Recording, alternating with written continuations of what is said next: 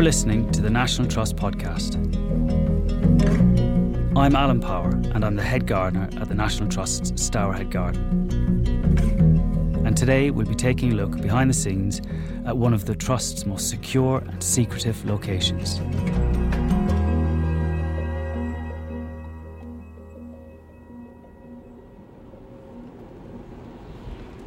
Please leave the roundabout at the third exit. I've no idea where I am. I'm so glad I have SatNav. I never thought I'd say that because I'm more of a map reader. Please turn sharp right in 300 yards. Today we're heading to arguably one of the most important properties the Trust looks after. This location has one of the Trust's most diverse plant collections and houses some of our most unique historical artefacts. However, this location isn't mentioned in the handbook. It has no glossy guidebook. It's a place where very, very few people outside of the Trust ever get to see. I was here years and years ago, but I really wish I could remember where I'm going. And these roads are getting proper narrow. In 300 yards, you will have reached Now, hang on a minute. I think we might be in luck. destination is on the right.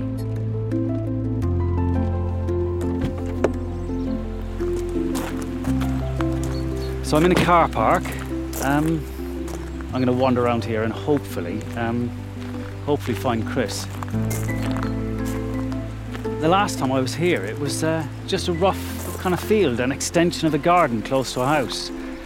But now there are some really nice, tidy greenhouses, some really high fences.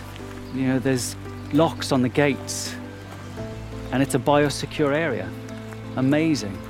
I'm really excited to see this place. Um, completely different visitor experience that you'd get at most National Trust places, but such an important place. And I do see something that looks vaguely like a hut up ahead, so I'm hoping that Chris is going to be in there. He's even got a really nice knocker, listen to that. And there Hi, he is. Chris, how are you doing? All right. Nice to see you again. Yeah, lovely weather you brought with you. Yeah, I always do. Yeah, I bring the rain with me all the time. Should we? Uh, should we yeah, go inside to We'll go inside with? out the rain, I think. Yeah, the steps. This is nice, isn't it? Hello. We'll go through.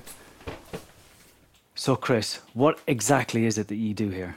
My job title is, say, nursery manager, and I look after all the plants on site, make sure the centre runs as it should do. Uh, we're, we're basically here to propagate all the rare and unusual plants across the whole of the National Trust. We are like the Area 51 of the National Trust, and the work we do just goes on quietly behind the scenes, and we send plants back out to the Trust gardens, and they just keep on growing. And as our visitors see little trees or plants or shrubs or bulbs emerging, yeah, there's a there's a story behind that that you and your team could well have been involved in. Yeah, I mean, there's a story behind pretty much every plant we have on site here, and it's what links them to the properties and the people. You know, almost in throwaway comment, Chris, you said, you know, we look after all the trust's plants in every garden in the National Trust, but that's like 200 fairly significant gardens. That's a big, big operation. How do you keep track of all of that? Uh, yeah, I mean, it's a massive operation, and we actually use a map, which makes it easier. It's about a 30, Right. 40 year old map, but Go and have a look at it. yeah, Oh, I see. Proper floor to ceiling map. Yeah. And that's a that's I like that. Genuine old school. Yeah, old school. On here, we've got various colour pins, so you've got reds, blacks, and greens. And what do they all mean then? Well, the green ones are basically major plant collections, and the black ones are all the ones we were delivered to this year. What are the red pins about then? The red ones are to do with plant health, so it's Okay. any property that has a plant health issue on site that we need to be made aware of. It's nothing really contagious sometimes. Sometimes it is, sometimes it's not. yeah. There's certain diseases that we're concerned about all the time. There's things like Phytophthora ramorum or Phytophthora kernoviae. Um, there is another disease which is on the continent at the moment called Xylella. And just for example, if you have an outbreak of Phytophthora, you have a six metre kill zone around that plant. If you have an outbreak of Xylella, it's about a 100 metre kill zone around that plant. Wow. So some small properties Would that disappear. wiped out. Yeah. And collections gone. Yeah. It's an amazing journey a plant will go through from me or one of my team identifying, you know, a specimen in decline or a specimen threatened by disease. You know, can you talk me through or take me through that journey? Yeah, I can take you through it. So if I take you through there now, Wow. we'll show you the process. That's Okay. exciting. That's brilliant. Thank you.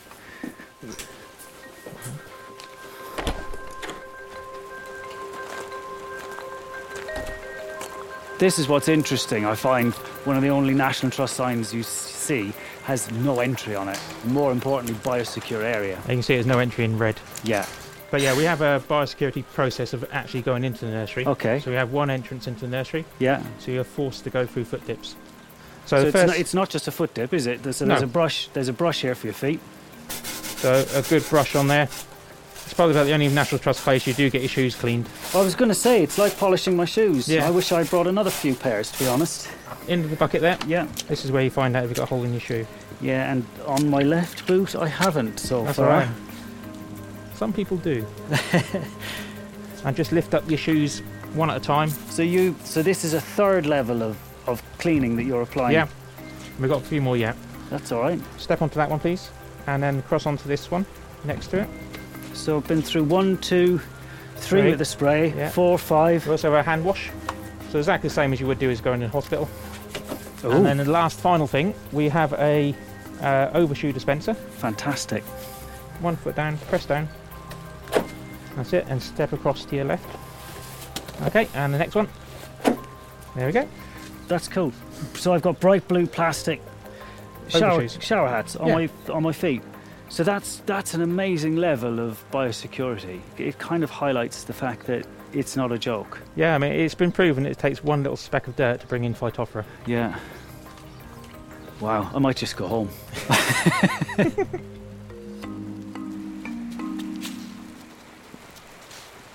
I am, as I arrived, Chris, I kind of said to myself that it's a real privilege to be here, and you know now to be standing outside your potting shed. But you know what they say about men and their sheds. indeed, So if you want to come through the door, this is ridiculous, isn't it? You lucky man. You call it your potting shed, but this is this is it's a big building. industrial level, isn't it? It's like an industrial unit. Really is. You you park quite a few cars in here quite easily, wouldn't you? So looking around this this unit, this Mhm. amazing unit, there's pots, there's plant trays. Oh, and there's a cat. oh yes, one of my cats as well. Hello. Unfortunately, we can't give her little blue booties. You Yeah. just can't get them. But yeah, she's really friendly. She's lovely, isn't she? But yeah, this building has got everything we need under one roof to do our job properly, Okay, from start to finish. So start to finish. back to my original question to you: the journey that my cuttings or Mhm. plant material goes through, it comes into this building, and what it happens does, then? and then it goes into a separate room. It's basically a very clean area where we can open the parcels that do come in. We can test the material in there with Phytophthora test kits. It's like a, it's a bit like a dentist's room, isn't it? Yeah, without the drill. That's brilliant. So where do my cuttings go next? So if I take you through to the prop house, Alan, So we're going through to another subsection of, you know, this amazing propagation unit that you have. And in here there are like separate display benches, but we've just heard the one of the mist benches, Yep. you know, kick off and miss miss the plants automatically. Right at the back, you've got Sequoiadendron giganteum, Yeah. one of the tallest living organisms on the planet. yeah, lived for several thousand years easily. and it's it's three or four inches tall Yeah. and in a, in a tray at the back of your shed. But cuttings and seed growing isn't all you do here, is it? There are certain plants that you know might be a bit challenging or that you have to take a different approach to. And that could potentially be grafting, couldn't it? Yeah, I mean, grafting has been done for thousands of years, and we're just carrying on the tradition. But And- why would you, you know, if I sent you material, Chris, Mhm. why would you decide to graft it rather than try cuttings? Uh, because sometimes you just can't get material growing by cuttings; they just will not work. Okay. So the only way of doing it is either by seed or by grafting. So I just want to see the graft bench now. Yeah. Okay, I'll show you.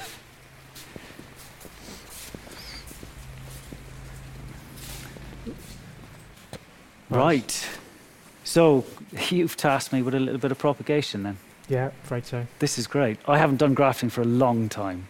We need some Blue Peter music or something like that, don't we? Don't give the sharp knives. Right. So, yeah, no pressure with this. so this particular pine is my Macedonian pine. So the trees were introduced into our country in 1864 and I have the only surviving one in the country. The saddest thing about this pine tree is it's got a fungus called Phaeolus on it. Um, and Phaeolus is a detrimental fungus to conifers. Within the next 20 or 30 years, it will be gone from Stourhead. You know, it will fail. the most reassuring thing when I go to sleep at night is knowing that, up to today, knowing that it was going to be propagated by somebody with skills and confidence in doing the job. However, I'm stood here now with a grafting knife and, gra- and propagation material. If this works, Mhm. this tree will be the future of that It be, pine. Yeah.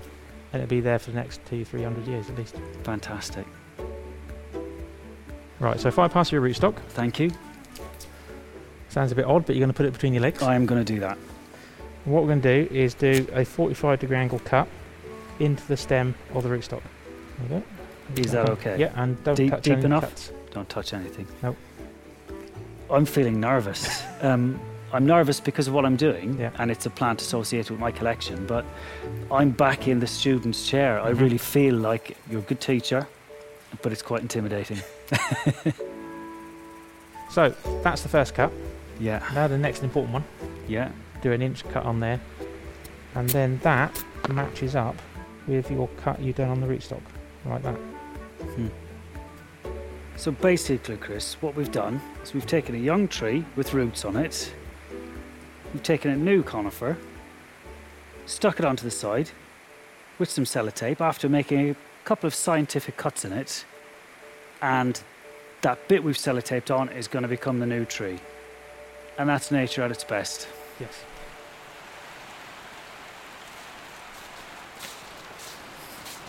That was amazing, Chris. Thank you for that. Um, all right, you're welcome. I'll never forget grafting with you. And you still got your fingers and thumbs. was, and I've still got my fingers and thumbs. No need for any plasters. No. So we're um we're out in the open again, and there's quite an array of structures around us. Yeah, basically everything starts off in the prop house.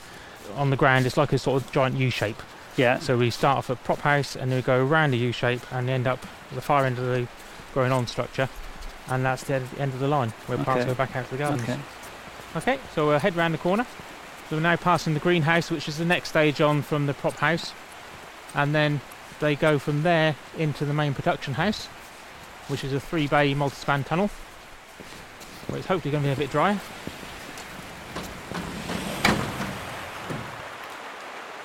So we've just come through the doors, and from the story we've been hearing this morning, you know, it's like walking in and meeting a lot of celebrity plants, isn't it? Yeah. These are the celebrities of the National Trust. These are the rare ones. These are the threatened ones. These are the ones we're scared of losing. These are some of the most unique plants in the Trust's collection. And this is the final stage. Yes. So is you know, these will then go out into gardens. I need to go and have a look at some plants. You do. Yeah, because every single one of these plants has got a story behind it, yes, haven't they have, yeah. And there's there's quite a few rhododendrons appearing as, Yeah. as we go through. There's a daphne in flower over there by the looks Yeah. of it. We've got a batch of conifers here. They're in what, three litre size pot. It's just a plain green plant, you think. But actually, it's critically endangered in the wild. It's almost at the same st- status as a white rhino in the plant world. It's a Fitzroya cupressoides, native to Chile, and they are down to the last few. There are not many left in the wild at all. This is about Global conservation. global conservation and making sure plants survive in the wild Yes. as well as in our collections. Yeah. It is quite breathtaking. I know you probably walk through here most days, but there are all sorts of weird and wonderful things. So, Chris, where are you taking me now? Uh, over the other side of the polytunnel. So I'll bring you over to see this tree. It looks bog standard. You know, Yeah. it's a horse chestnut, Big sticky buds, horse Yeah. chestnut. but it's the story that really makes this. Technically, it has got nothing to do with the National Trust. This is from one of our external contracts we do, and this was done for Christ Church College, Oxford. I think I know the story behind this one.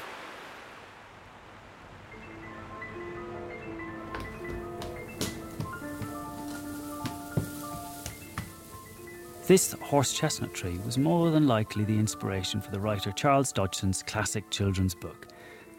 In the 1850s, Charles was a lecturer at Oxford's Christ Church College. He worked from a small office at the back of the Grand Library, and he didn't have much space to work in this tiny office. So, although his office was tiny and lacked a lot of interior space, the view and the antics he observed from its window inspired Charles's writing endlessly. So from his office, he could see the college's deanery garden, a really tempting place and mysterious. And although the garden was obscured by a high perimeter wall, he would have seen the crown of this amazing tree rising from the garden and acting as its centerpiece. But the only way into this fortress was through a wooden gate that remained permanently locked. So the fact that this gate was locked frustrated many people, frustrated Charles and the college's dean, who wished to use the garden as a shortcut, as well as the dean's daughter, who longed to play in the garden every day. This little girl was often observed tirelessly attempting to scramble over the wall or just barge her way through the wooden gate to get access to this amazing place. But there was, however, one creature that always found their way into this fortress garden. A cat owned by the Dean's daughter would easily scale the wall and spend its days lazing around the branches of this enormous conker tree. So I suppose you're wondering now which book these scenes inspired, but there are two more facts that might help you join the dots. So the Dean's daughter was called Alice, and Charles Dodgson is more commonly known as the author Lewis Carroll.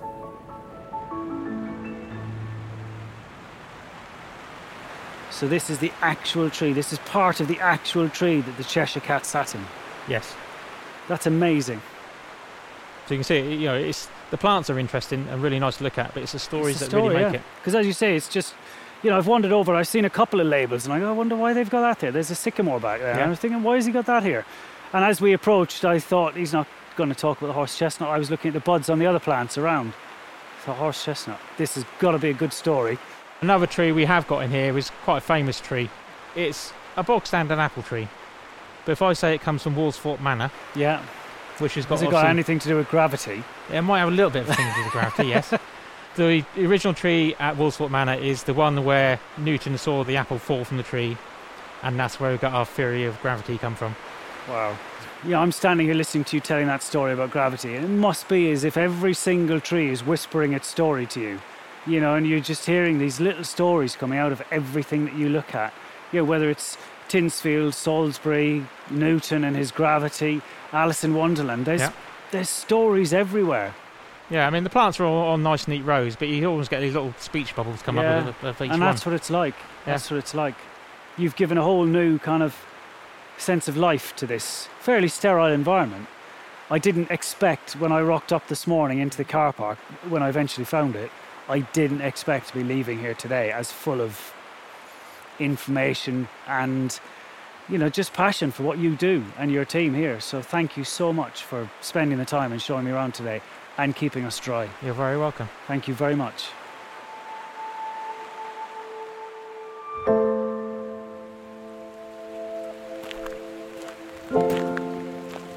That's been um, quite an amazing day. I drove in in similar weather this morning, and I'm just looking back towards the greenhouses and this place, and it's only five acres, but what it does is is quite phenomenal. I've got you know a two-hour drive home, and it's going to be full of thoughts. And I think one of the most striking things for me is the detail and the effort that we go to as an organisation to make sure that our places are represented so appropriately and so accurately, and we honour history. You know, there are plants in there, hundreds and hundreds of plants in there with individual stories that are historically significant. And the effort that Chris and his team are going to to make sure that our visitors can, you know, brush shoulders with these amazing plants and these amazing stories is what we're all about. Really, I think the one thing and the lasting thing I get from what we do at the PCC is the fact that what we're doing with um, our plant collections is really making sure that our stories are honest and we're telling the truth just through our living collections. And people will see history repeated honestly. And that fills me with pride, fills me with pride for what we do.